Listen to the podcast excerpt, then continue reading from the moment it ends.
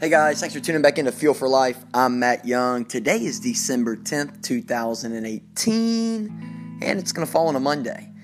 You know, I, um, I assessed over the weekend exactly the direction that Fuel for Life has been propelled in, especially since building the foundation firmly that we are going to be faith based. And I really want to talk to you guys today about something.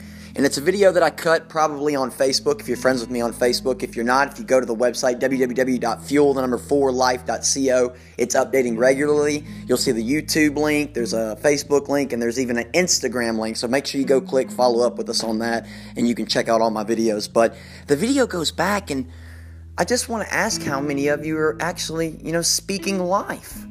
Because one of the main things that I teach is that life and death is in the tongue. You know, as a young boy, I remember growing up going to school and they said, Sticks and stones may break my bones, but words will never hurt me. You know, it was a generation that was very unaware because words can hurt and they can hurt the most, especially when they're coming from ones that you love. They're the ones that can really hurt you the most. So, what I'm going to get at today is I'm going to use a story and a narrative so you can understand how much just speaking life to anybody can be successful for not only you, but for them. Denzel Washington, I think it was March 27th, 1975, 1974, 1975, I believe. He's sitting in his mother's beauty parlor. He's got a 1.7 grade point average. He's flunking out of college. He's thinking about he's going to go to the army. Doesn't really know what he's going to do. And he's sitting in his mother's salon and there's a lady across from him, and she's under the hair dryer.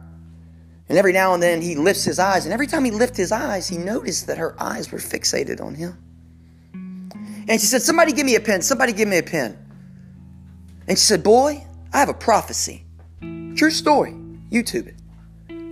She said, You are going to travel the world and speak to millions of people. March 27th, 1975. Denzel Washington is now one of the household names we all know.